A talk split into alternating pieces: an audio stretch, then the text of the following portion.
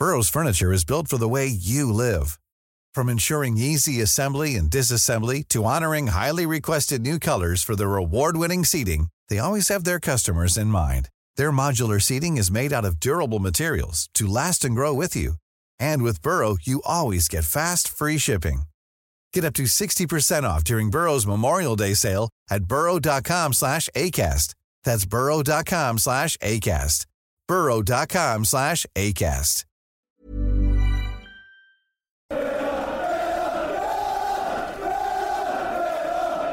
Hello and welcome back to another edition of the Holtcast in association with Acorns Children's Hospice. Cole Pedham here as always. And of course, I'm joined by Simon O'Regan and Tom Nightingale as well. And we're going to go over all things Aston Villa and their 3 0 loss to Chelsea at Stamford Bridge on Saturday. Uh, we're recording this on the Sunday. So if you hear any reference to that, you'll hear this on the Monday just to make sense of timing. Um, and we'll get a little bit more into our uh, new association partnership with Acorns in a little bit.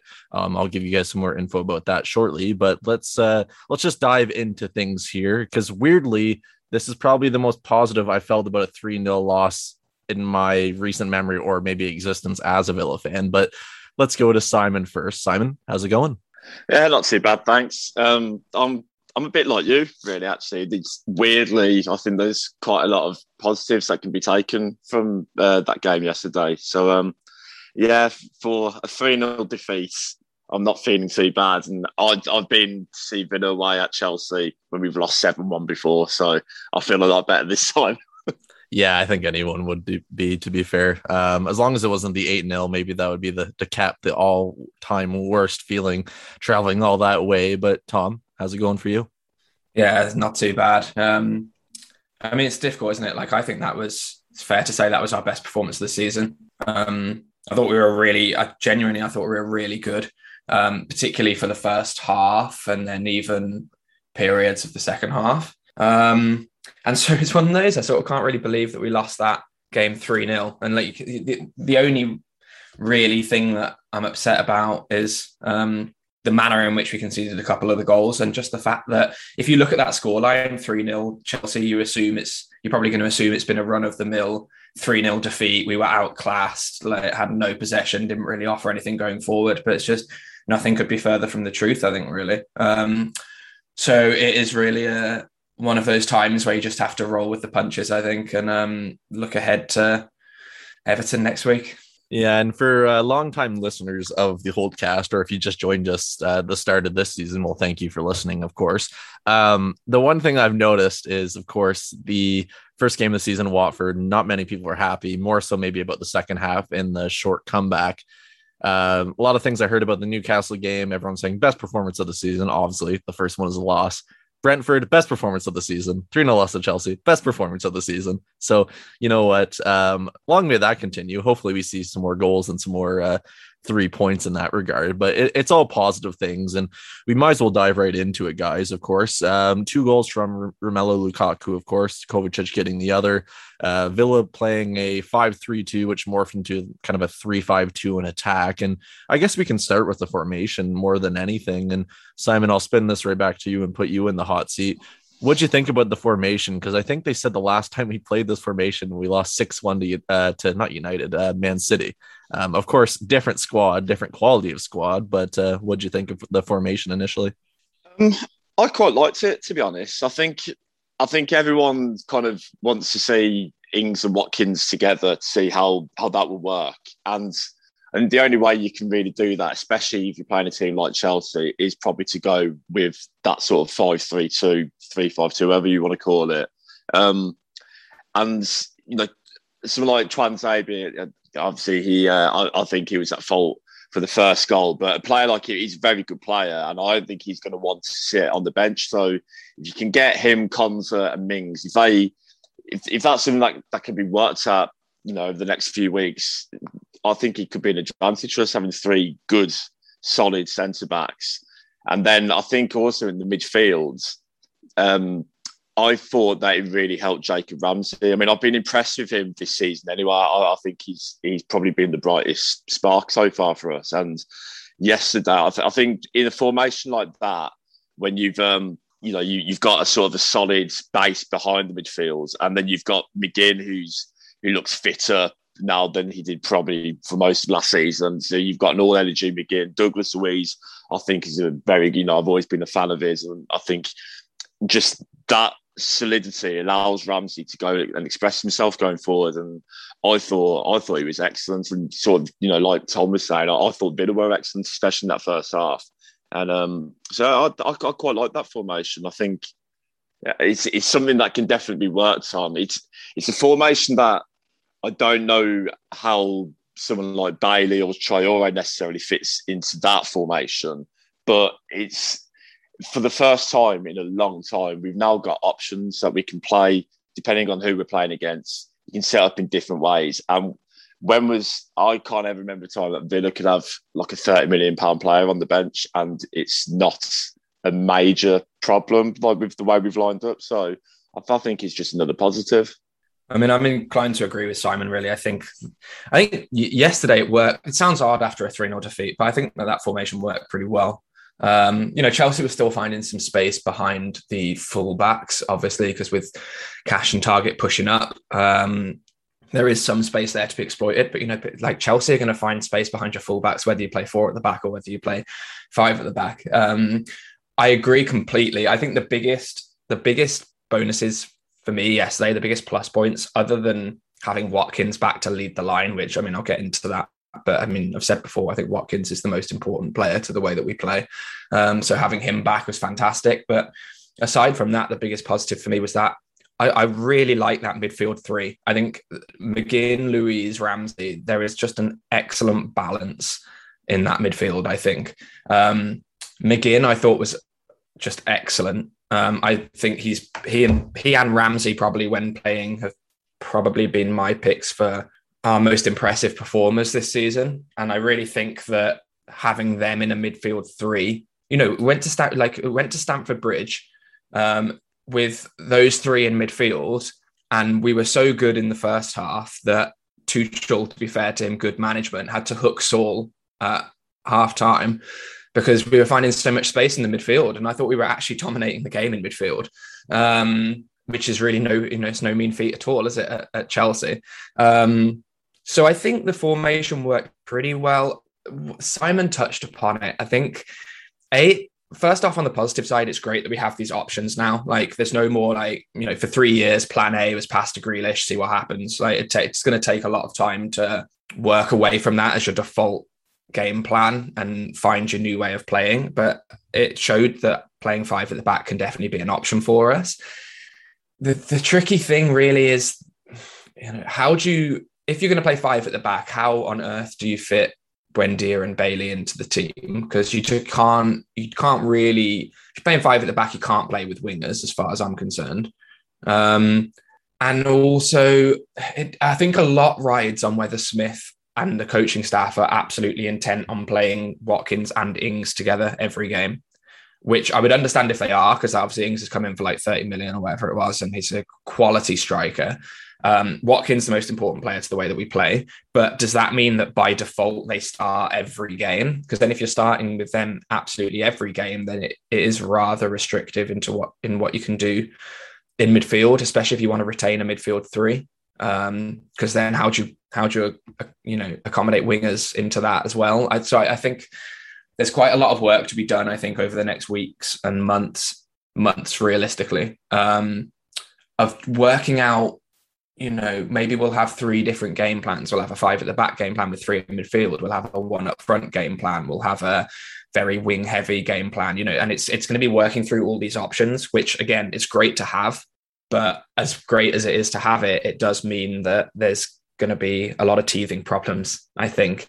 Um, but I mean, overall, go, like just for yesterday's game, I thought the formation worked pretty well. Um, I thought we lost our shape quite a lot when we made subs. Like Bailey came on, few tricks and turns, does look a very positive player, but therein lies the problem. I think is that we brought him on, and I thought um, sort of relinquishing the midfield three, like when Ramsey went off. Um, I know we then brought Nakamba on, but I think sort of losing the midfield three meant that we lost a bit of control, really. Um, but I mean, I saw enough in the first half, certainly, to feel extremely positive going forward. Like I think if we played, if we had that first half against Everton next week, I think we'd be going into half time in the lead.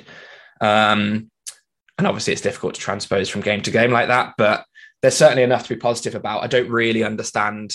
I would hope that not many Villa fans watched that game yesterday and came away feeling angry or negative. I'm sure they did, but for me, I, I don't really get that because I thought I just I thought we were, it was our best performance of the season. Lots to be positive about, um, but still, I, I guess a lot of creases to iron out moving forward. Well, guys, um, I think Simon or not Simon, Tom just summed up the whole podcast. So thanks for listening. Uh, no, we only joke. Um, yes, Tom, you did take a long time, but it's okay. It was a lot of good stuff to be said, and I'm sure people enjoyed it. Um, nonetheless, um, getting aside from the humor part, a, a very good game, and I think you're going to see this formation kind of rotate in and out more so probably when you're playing your Chelsea's or United's. Like I could definitely see this formation against United. Will it work? Who the hell knows? And um, that's probably the one thing, but nonetheless, like Simon said and Tom um, also touched on, we have more options, and I think that's the thing. And you bring on the likes of Bailey and Traore, and it kind of seemed like it switched to more of like a four-two-four. And at that point, you're just pushing and get something out of the game. And you know what? You get to the third goal, and I mean, it, it's kind of you have to push for it. It's or it's lights out, anyways. There's really no kind of, um, I guess, damage to trying a little bit more to get something out of it. And the one thing I will say, maybe we can talk about right now, is probably the biggest positive yesterday was Jacob Ramsey. I mean, he's went from a young man that looks like he probably needs a couple seasons to someone that, to be honest, yesterday looked fit and ready to start week in, week out for this side. So, Tom, I'll come right back to you first. What did you make of his performance in particular? Yeah, I mean, I think he's grown into his role so well. I um like last season, back end of last season, middle of last season, certainly, I was thinking, you know, Ramsey, he looks like a really good squad player and somebody that, but I, honestly, I was in, I was in the camp, to be honest, that I wouldn't have been hugely surprised based on last season to have seen him go out on loan to a championship club and become a key figure at a championship club and have that season.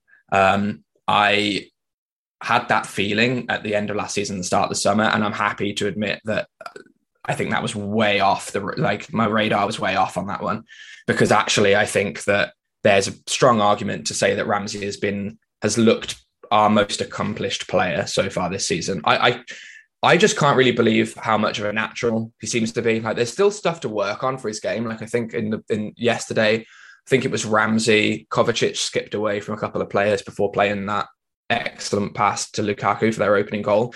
And he went past Ramsey quite sort of breezed past him pretty easily to play that pass. And that, that does happen a little bit on Ramsey's defensive side. But how old is he? 20, I think. Um, there are very, very, very few players in world football, if any, who are completely well rounded at the age of 20. I think with Ramsey, like his pressing is excellent. He looks extremely comfortable on the ball. His timing of pass is pretty good. Sometimes his decision making is slightly off, but again, it comes with experience. But he's just a player that, uh, you know, um, I know he's a, I know he's a couple of years and a season or two or whatever ahead of uh, Carney Chukwuemeka, but those are probably the two players that I am most excited to see develop for Villa this season. I think there's a very very high ceiling with Ramsey. Well, and that's the other thing too. Like I think you tweeted it out, Tom, is you basically just saved yourself like 30 million pounds or whatever you say. I'm surprised I remembered that as well as I did, to be honest, um, given the fact that I had a few beverages last night. Um, but, anyways, um, regardless of that, like, I mean, it's those things of developing and you're saving so much money. And you know what? If they leave, you wish them all the best. Um, hopefully, they leave under good circumstances in a long time from now but uh, or they just stay forever and do very well. But regardless it's value for money and you kind of need that to be more self-sustainable. And i think that's what we're kind of seeing a little bit more. And we see kind of the uh, i see a lot of people kind of preaching patience and it's definitely more of the majority than it would have been last season. And i think that's probably the nicest thing. And simon i'll spin you a different question. We'll look at danny ings and ollie watkins now. And i mean to be honest, in my opinion, I thought we could have been two or three one up at the end of the first half, to be honest. And I probably screamed like a little girl when I thought Ollie beat Mendy and he was just going to tap it into the back of the net. I, I'm not going to ask you how long because no one knows, but I mean, it's one of those kind of duos we have to look at and say the, the proof's in the pudding. They're going to score a batch of goals this season. It's just a patient, kind of a, a, a question of when and a little bit of patience, isn't it? Definitely. I mean, you like that that first half. We should have we should have got it two or three ahead. I think. I, I, you know, we, we created so many chances. I, I think I saw um, an interview with McGinn on the like Villa Twitter thing, and he, he said that they they worked on trying to create chances in open play because it's just something that we have done so far this season. And when you've got two people up front who, you know, they're goal scorers, Watkins and Ings, and the you know the, the goals will come if we create, keep creating those types of chances. I mean, you've got to remember you know, we were playing away at Chelsea, and for me, they're probably going to win the league. So it's, it's, a, it's a tough game to sort of judge their their capabilities against Chelsea. But if, if you're playing, we're playing like that and creating those sorts of chances against the majority of teams in this league, then there's no doubt that the goals will come. And the thing is, as well, Watkins, I don't think he's ever played up front, like in a front two. You know, with Brentford, he was always, he was like a front three. And at Villa last season, it was like a front three with him down the middle on his own. So that's something that he might take a bit of adapting to. But you could see there were, you know, there was a couple of occasions, I think, quite early in the first half where Ings just slightly overhit the pass through to Watkins, which, you know, that's that's the type of stuff that with working on the training pitch and game time together, that little link up will come. So I'm I'm I'm, I'm quite excited to see how them two will get on the season. I think, and that, I was going to bring that up as well. That pass, like with Ings trying to play Watkins in, I think it's the kind of thing that you give them five, ten more games playing together up front, and that pass comes off, and Watkins is cleaning through on goal. Like it, it is. I think Watkins. The only issue I had with Watkins yesterday was rustiness, and like you can't do very much about that, can you? Until he plays his way back in. Um, it's the interesting thing is like you know we were talking about formations like in a situation where Villa are playing one up top like if that does happen and we want to play with wingers but we also maybe want to retain a midfield three and we want to play with one up top for me that one up top has to be Watkins not Ings but also on the flip side I I kind of got the feeling yesterday especially with Watkins being rusty that had Ings had one of the chances that fell to Watkins I think he probably he may well have scored. So it's that really difficult question of Watkins for me offers more than Ings does as an all-round player, and that's why I say I'd want him as my, like my lone attacker if you're going to be playing one up top in this in, uh, in the middle. Um, but like you cannot deny the fact that Ings is like Ings is a goal scorer, and so the the question is, you know, having spent like 30 million on Ings, is there a realistic scenario? Do you think where Smith and our coaching staff choose to start with Ings on the bench? Or do you think he is somebody who has been earmarked to start 30, 35 games a season? Because these are the kind of questions that are going to come up um, over the course of the season. I thought they worked pretty well yesterday, especially considering, like, like you said, like you said, Simon, they're away at Chelsea. Not many teams. I thought I thought we dominated Chelsea more than any team I have seen, apart from remember that bizarre game last season where West Brom sort of just took Chelsea apart for nobody could really make head or tail of how that happened. Um, but that's the only game I could remember seeing Chelsea play in the last, say, 12 months or whatever, where the opposition has had more dominance and more control on the ball than we did. Um, and I think a lot of that was having Watkins back to lead the line. Like he just brings so much. Um, so there's a lot to be, you know, there's just so much to be positive about. You know, if, if we'd had if we'd have had Watkins and Ings together from the start of this season, we would have scored more goals and we would have more point more points than we do now. Like I truly believe that. Um, and it's kind of thing that just like the only good things are going to come from them training together more and linking up together more on the pitch. Uh, I think it's something to be very excited about. It's just there are a couple of questions about the practicality of it. I think. Yeah, and it's it's one of those things too, and I think well, it's gonna pay off when it's uh, like the holiday season and you have games like every few days. Like I, I feel like that's going to be the most key thing about rotation. I mean, nothing against Keinan Davis, but it just it really feels different from when you're bringing on Danny Ings as your backup or Ollie Watkins off the bench com- compared to Keinan Davis um, or really anybody else of recent memory, to be honest. Um, hope Ali Samatta is doing very well wherever he is now. But anyways, um, it, it's a tricky one. I mean, it, it's a shame too because you think if Watkins was fit at the start of the season, that pass is clicking. In my opinion, if you had a if everyone had a full preseason, I think the league would probably look a lot different if every team had a normal preseason. To be honest, um, but it is what it is. And I was saying this to uh, I think Seb midweek in one of our random little chats, and I kind of just have this feeling we're gonna be kind of slowly building up, and we're gonna be a second half team this season. But I think once we click in the second half, it's gonna be ridiculous. And I don't want to put too much too much hype or expectation on it, but personally, when you look at Ings and Watkins in particular, in a few more games, I think that's going to click. And I just feel like the closer we probably get to November, maybe even December, I just honestly think if we can get all guns firing, it's going to be a scary opposition. And there'll still be some losses in there, of course. I'm not saying we're going to go undefeated for the rest of the season at that point, but I think once we get a little bit more healthy, I, I just think, I mean, then it's up to Dean Smith really to pick the best team out there. And that's going to be probably, in my opinion, a lot of it's going to fall on him of what's being picked from there on. I mean, you're given, and this isn't, again, I'm not saying this is a Dean Smith out or a debate of if we need a higher caliber manager or anything like that. But at this point, it's going to fall on him when everyone's healthy in terms of performances, formations, tactical outlet, all that kind of stuff. So it's going to be interesting. And I think we're going to have a really good second half of the season. I mean, to be honest, we look at, and we'll probably talk at near the end of the podcast, but quickly, you look at Everton as we said before, probably the game where everyone thinks we're we need to win, and then a lot of what United and Spur. Well, I think we get something out of Spurs to be honest now. Um, but you look at a few of those games and you might write them off, even Chelsea in the cup. But to be honest, I think we're going to cause even more upsets than we did last season if you consider those upsets, depending on kind of uh, where you think Villa are at. But Simon, I'll come to you and I'll spin you yet another question. And we've kind of been hinting along, and I basically just went on about it for I don't know how long.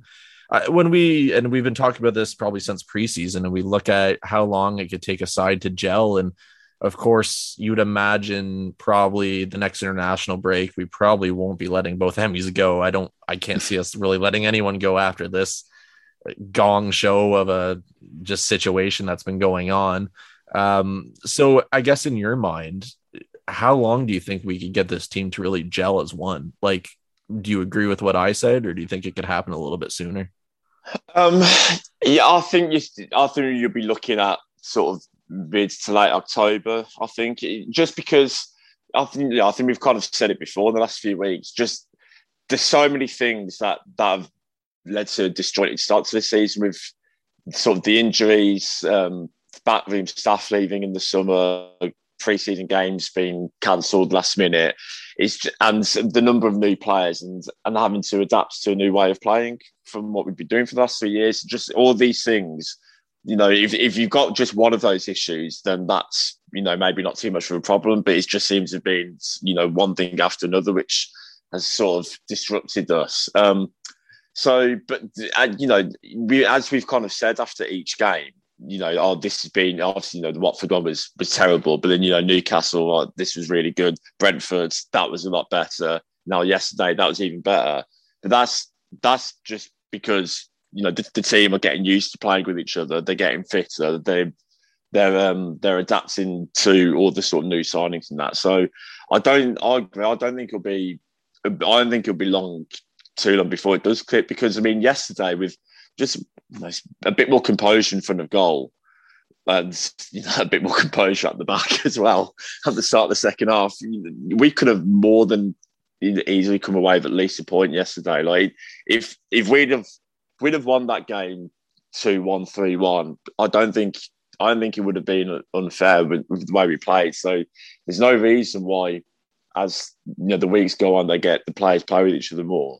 I don't see any reason why we, we can't beat Everton at home next weekend. We can't go to Tottenham and get something. Um, even going to Old Trafford, I know we've that's probably the one game I think as Villa fans you just need to write off because I think Villa beating Man U in the Premier League is one of like the signs of the apocalypse. It just it never happens. So that, that's probably one you're to have to just write off. But it, like all joking aside, that's that's a game that we can go go and get results that easily because they've you know every team's got weaknesses in the Premier League. And as as we you know the players has to get more confidence and a bit of faith and go for it. We've got a good team. We've got a really really good team there. So yeah, I think it could click click quite quickly. And I agree with you that when it does click, I, I think we're really going to get going. It's frustrating, isn't it? Because like I'm thinking about Emi Buendia. I remember we were saying on the pod that um, you know, first game at Watford, he looked like he was quite stifled and he had he was being double marked quite a lot.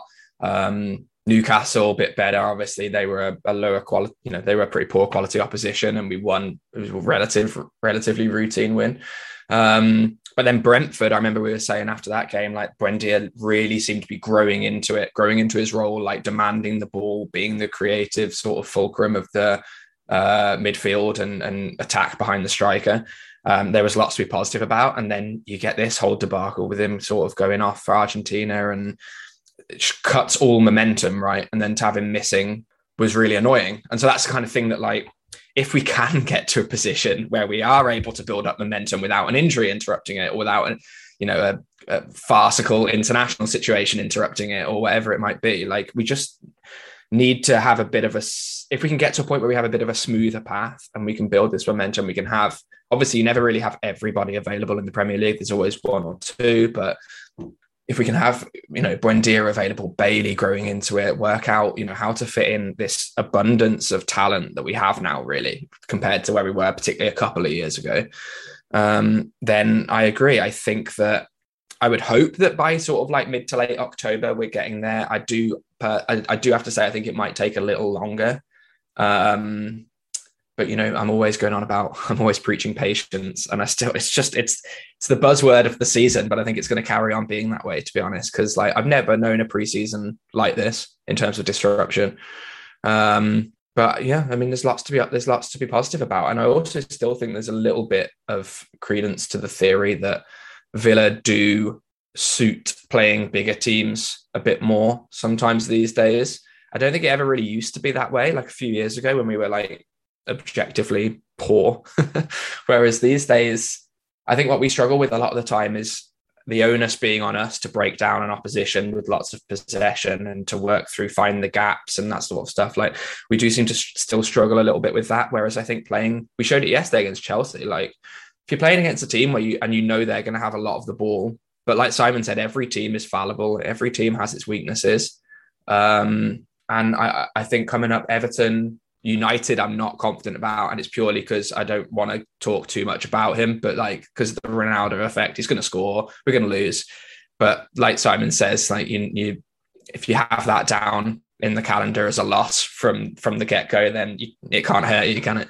Um, but Everton and Spurs, I see no reason we can't be getting results there. Um, I'm not going to necessarily go in expecting to get results because I think there lies only pain, but we we definitely have it in us to get good results there. And I just think as long as we can have positives from week to week, pull out some points here and there, and most importantly, like get everybody get everybody fit, keep everybody fit, and just get some continuity running through the side and running through training, then you know we're going to be absolutely fine.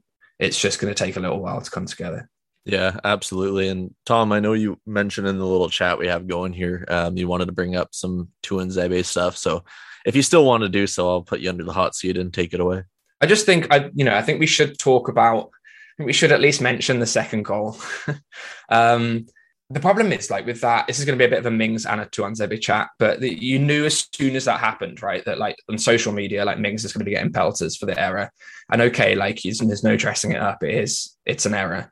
But I think one of the, it's interesting because we were, uh, when we were talking about the five at the back earlier, and I think in theory it can work quite well. And I agree that Tuanzebe coming back, I think he's going to have been coming back expecting a certain amount of game time. And it ties into the stuff with like Ings and everything as well. Like we have a lot of good players now, and we have we are finally getting ourselves into the position I think that you see from certainly from top six, top eight teams where there's a bunch of players sat on the bench every week who are going to be thinking that they deserve to be in the starting lineup. Like you want that as your position. Obviously, you want competition, you want players being hungry and not only being hungry to start, but feeling like they deserve it. Um, I just think it's going to be difficult to manage in a lot of ways. And I'm using Tuanzebe as an example because I thought yesterday.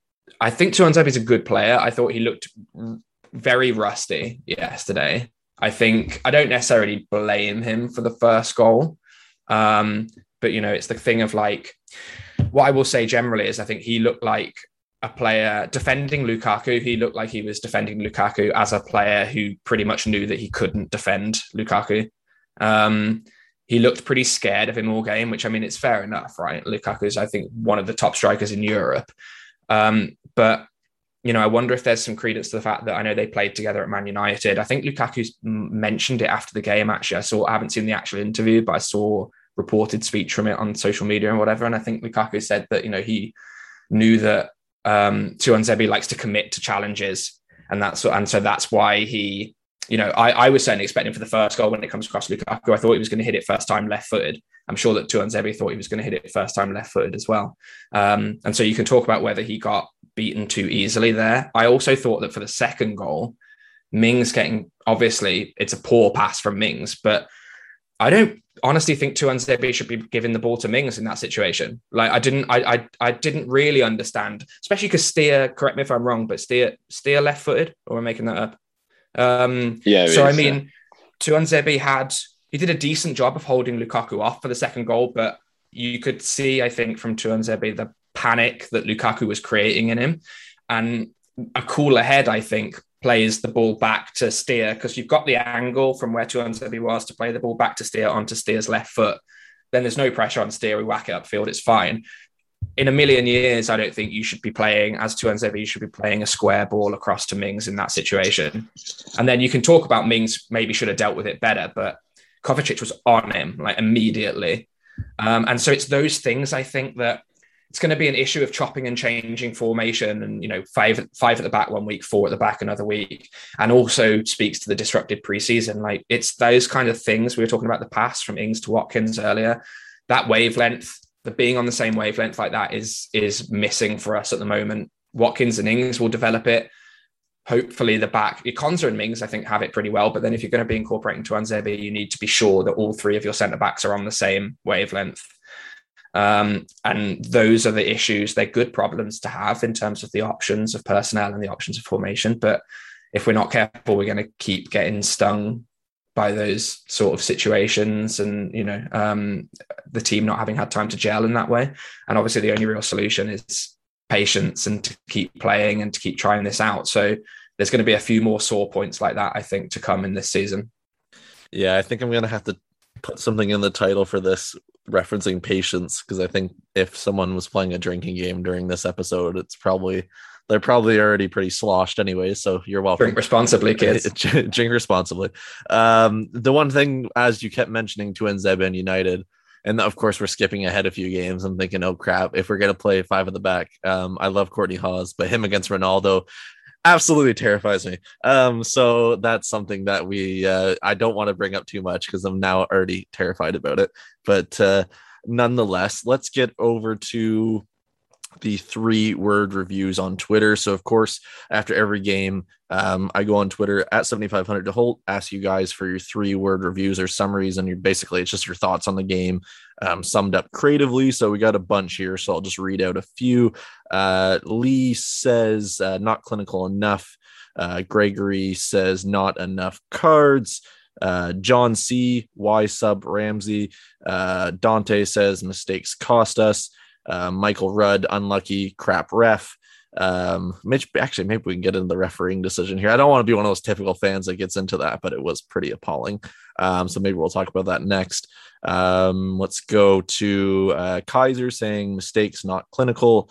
Um, odd pigeon out saying played well, but and we'll finish with um let's see here. Not that one because that's cussing at a referee so let's skip that one. Um let's go to uh dave sterling unlucky unlucky unlucky. And maybe that probably sums it up more than anything. So you know what guys we'll throw in one more topic uh, topic before we get to uh your man of the match nominations for this one.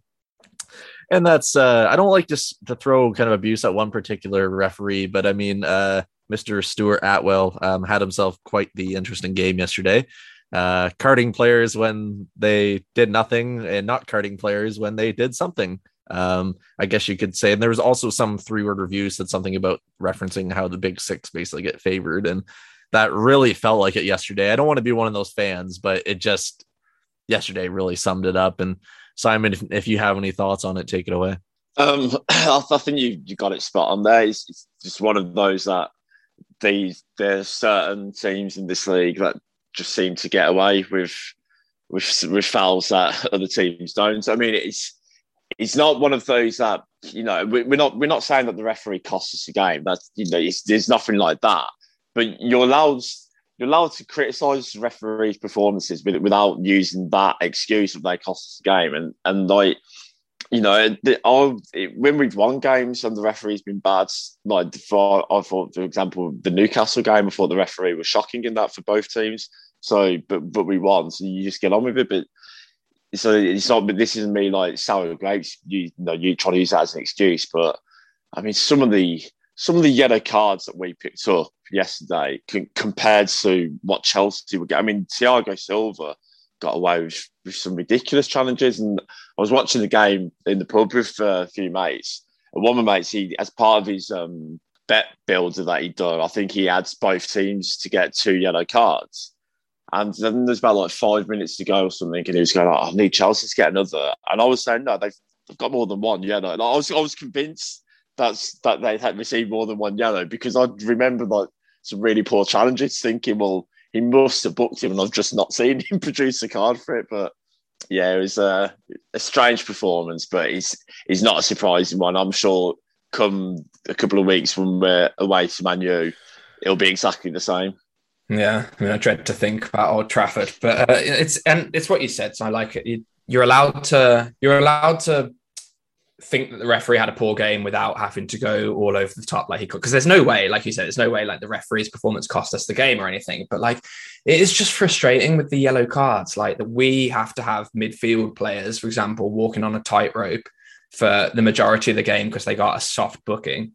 And then like because if you know if Thiago Silva, for example, gets booked, then you have you know, you'd be a fool to suggest that a defender or a midfielder doesn't adjust the way they play if they get a yellow card because you have to adjust the way that you play if you get a yellow card because that margin of error is reduced or should be reduced at least. So you know I'm not going to get into it, but it's just it's it is a bit frustrating. Um, but like you say, it's not like at least we're not. Tell you what, at least touch wood, we're not having all of this fast we were last year with goals getting ruled out for toenails being offside or whatever. I can deal with a couple of soft yellow cards if we're not uh, we're not having stuff like that. So yeah, but I mean, it will it will be. I think we're going to see a fair bit more of it. That sort of conscious or unconscious Big Six bias. Like it will be, you, you know, that we're going to come away at Old Trafford with things to uh, things to feel aggrieved about. Yeah, that's especially now with fans being back in the stadium. That I mean, you kind of last season, you maybe didn't have that that uh, that was such a strong element because there's no crowd in there putting the pressure on. But yeah, with with 76,000 people, whatever it is, at Old Trafford's next week. Uh, I, I, just you go two in two weeks' time, you can already see like it's going to be a Ronaldo penalty in that game, isn't there? Yeah, so uh, everybody get him in your fantasy leagues. I did yesterday. Um, I'm an idiot for not captaining him, but anyways, um, regardless, I'm having a very poor fantasy week. But the one thing I did want to say to kind of end the whole refereeing thing, um, it could be worse. It could be Crystal Palace a couple years ago. Um, Lansbury should have scored. Um, and then the, the, the biggest, I'll never forget that because I was watching that in my bedroom on the zone feed, and literally since that happened in like the last second, it they literally blew the whistle and cut the feed right after, and it was just like you're watching, I don't know, a concert, and they just basically like close the curtains like instantly after, like you couldn't even have any reaction to it. It probably was one of the biggest like WTF moments of my life. But uh, regardless, also also the uh, unfortunately for Henry Lansbury, I think that is what he is most famous for as a Villa player. is that is that disallowed goal? Uh, I, I, can't believe we still actually spent money on him to sign him, but I hope Henry's doing well at least. But regardless, um, that's Villa of the past, so hopefully that never comes back. Um, Tom, I'll shoot it right back over to you. Who was your man of the match? John McGinn by a long way for me. Like I thought Ramsey was very good as well, but I thought McGinn yesterday was excellent. Like the tenacity is incredible. We've been talking about we talked a bit about in the summer about wanting like a midfielder who can get amongst the opposition and you know be a real real ball winner and break it up and stuff. And you know, like McGinn, he's blown hot and cold a bit over over parts of his Villa career, but I think like so far this season he's been excellent. And like yesterday, the just the work rate for going forward and going back. Um, I think he's really one of these who since uh, since Grealish has gone, I think McGinn is prepared to sort of put Villa on his back at times and really step up as a as a as a leader on the on the pitch, and it's really showing through. I think um, I thought he was excellent. So yeah, uh, John McGinn with a shout out to Jacob Ramsey for me. Fair enough, Simon. How about you?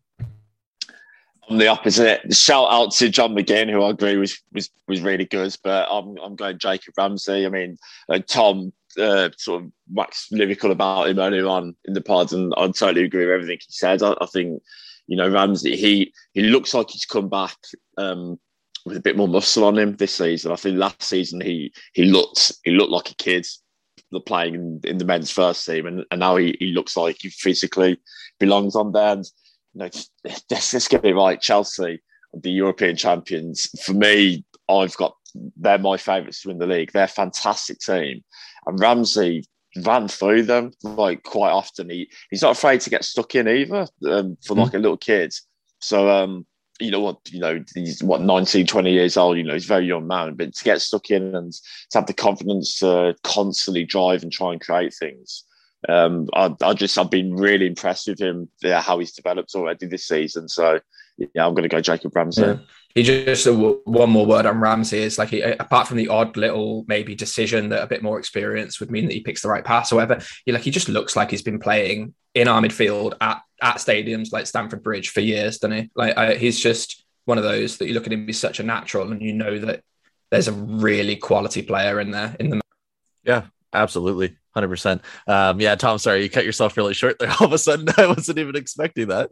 Uh, but nonetheless, um, yeah, I'd probably have to go Jacob Ramsey as well. Um, I mean, uh, Simon basically summed it up the best, but um, look so comfortable out there. And I, I, think that's one of the things I look at most for young players is how can you kind of climatize to um, your surroundings. And it's kind of the same as uh, Chukwuemeka the other week. It's you give them game time and they're just excelling. And I can't wait for him to score his first goal for Villa. I, I just feel like it's one of those.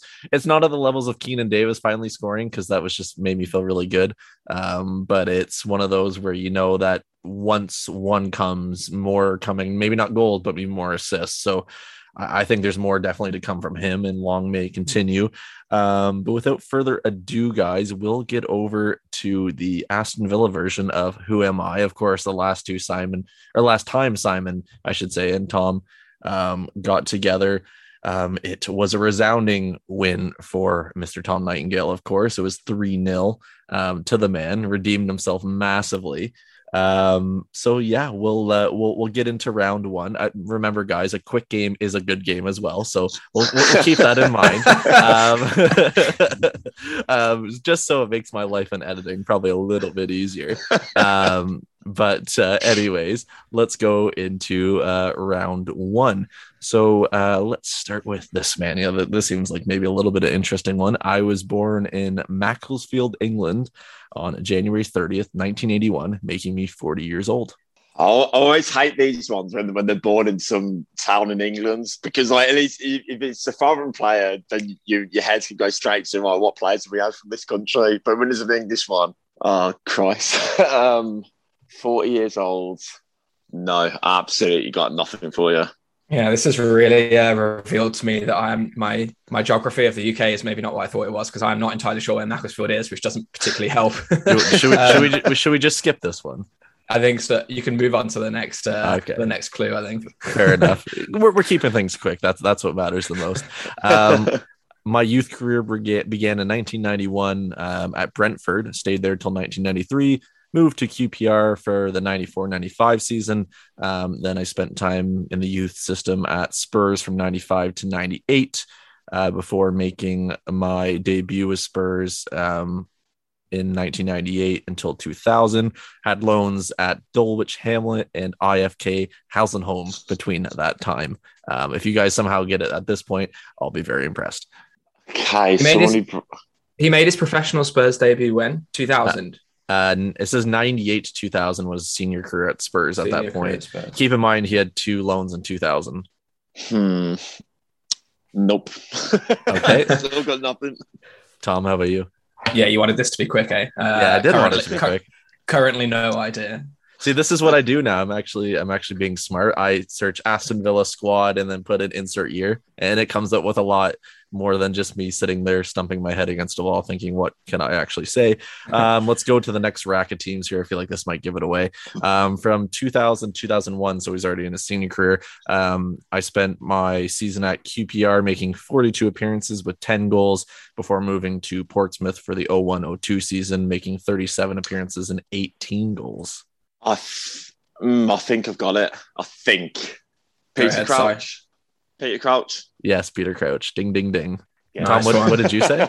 Oh, and I said, go ahead, Simon. That's what I okay. said. I thought you guys literally said it at the same time for a second. I'm thinking, crap, how do I decide this one?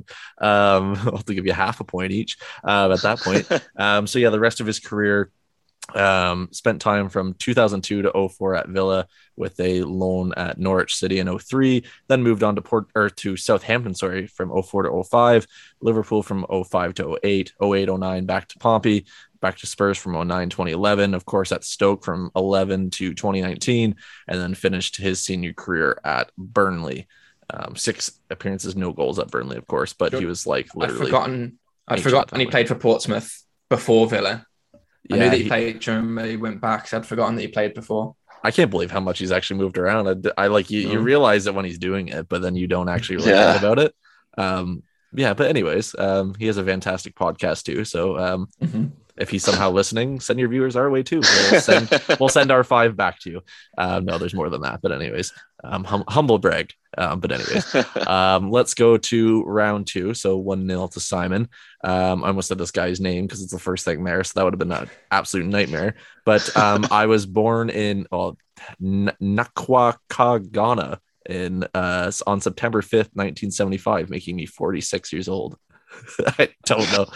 I'm sorry if I butchered that, but yeah, Nkwaka, maybe. oh, Jesus. Um, no, absolutely Sorry. nothing. Where is that? Uh, Ghana.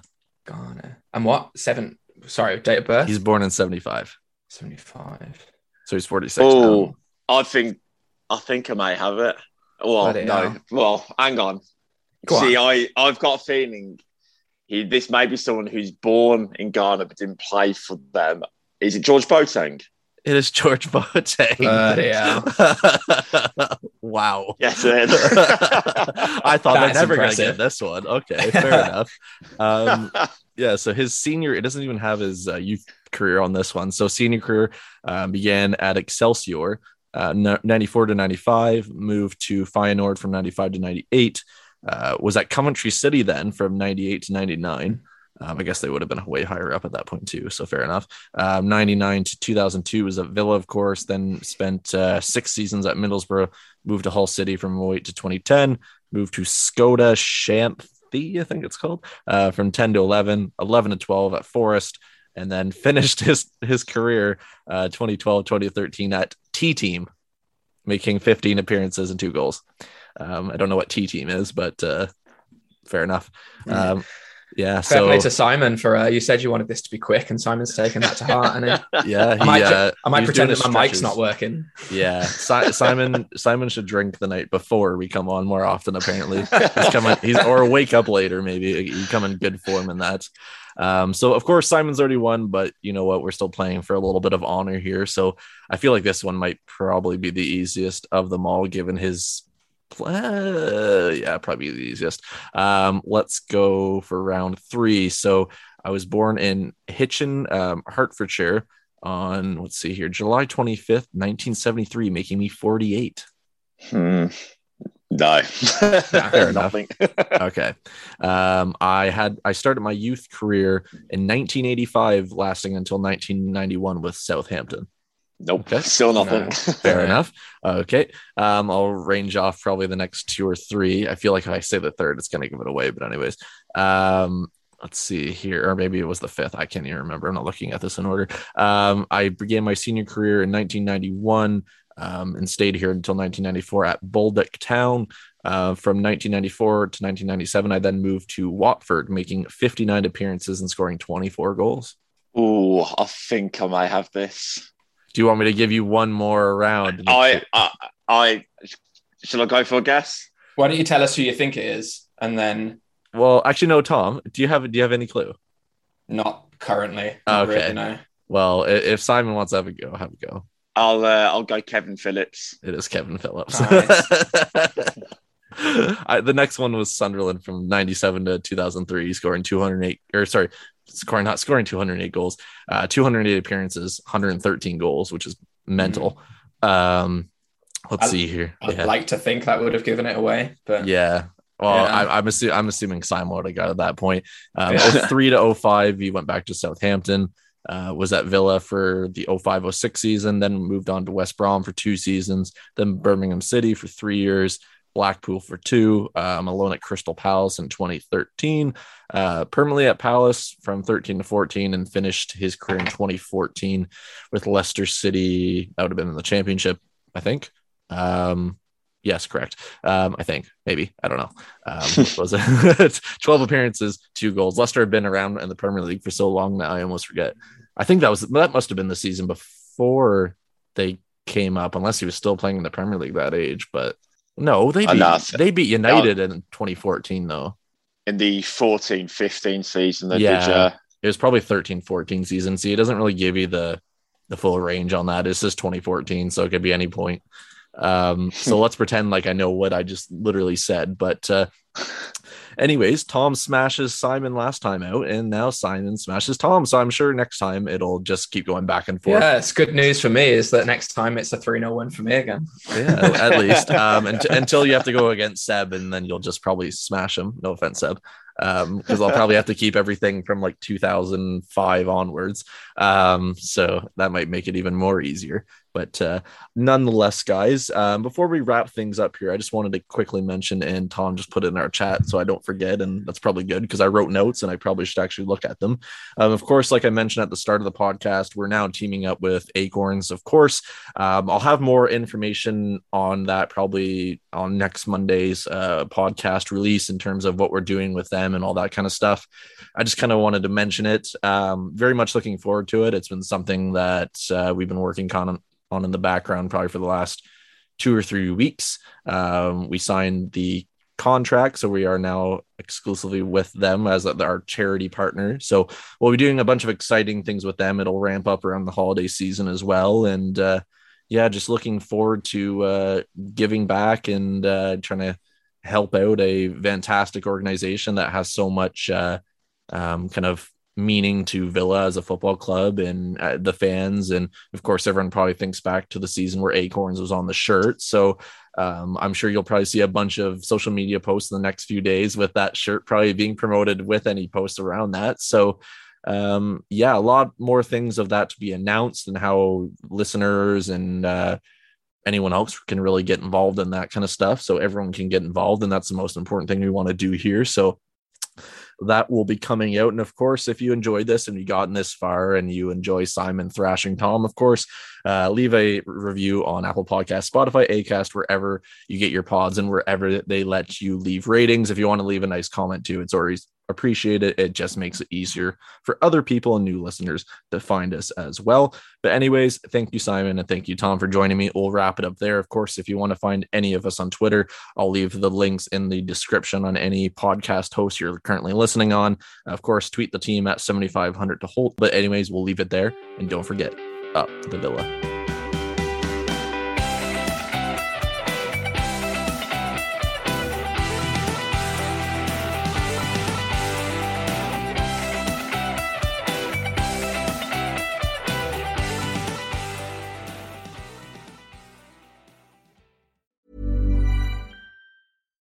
When you make decisions for your company, you look for the no brainers. And if you have a lot of mailing to do, stamps.com is the ultimate no brainer. It streamlines your processes to make your business more efficient, which makes you less busy. Mail checks, invoices, legal documents, and everything you need to keep your business running with stamps.com. Seamlessly connect with every major marketplace and shopping cart. Schedule package pickups and see your cheapest and fastest shipping options from different carriers with rates up to 89% off USPS and UPS rates. And with the stamps.com mobile app, you can take care of mailing and shipping wherever you are. Make the same no-brainer decision as over 1 million other businesses with stamps.com. Sign up with code program for a 4-week trial plus free postage and a free digital scale. No long-term commitments or contracts. That's stamps.com. Code program.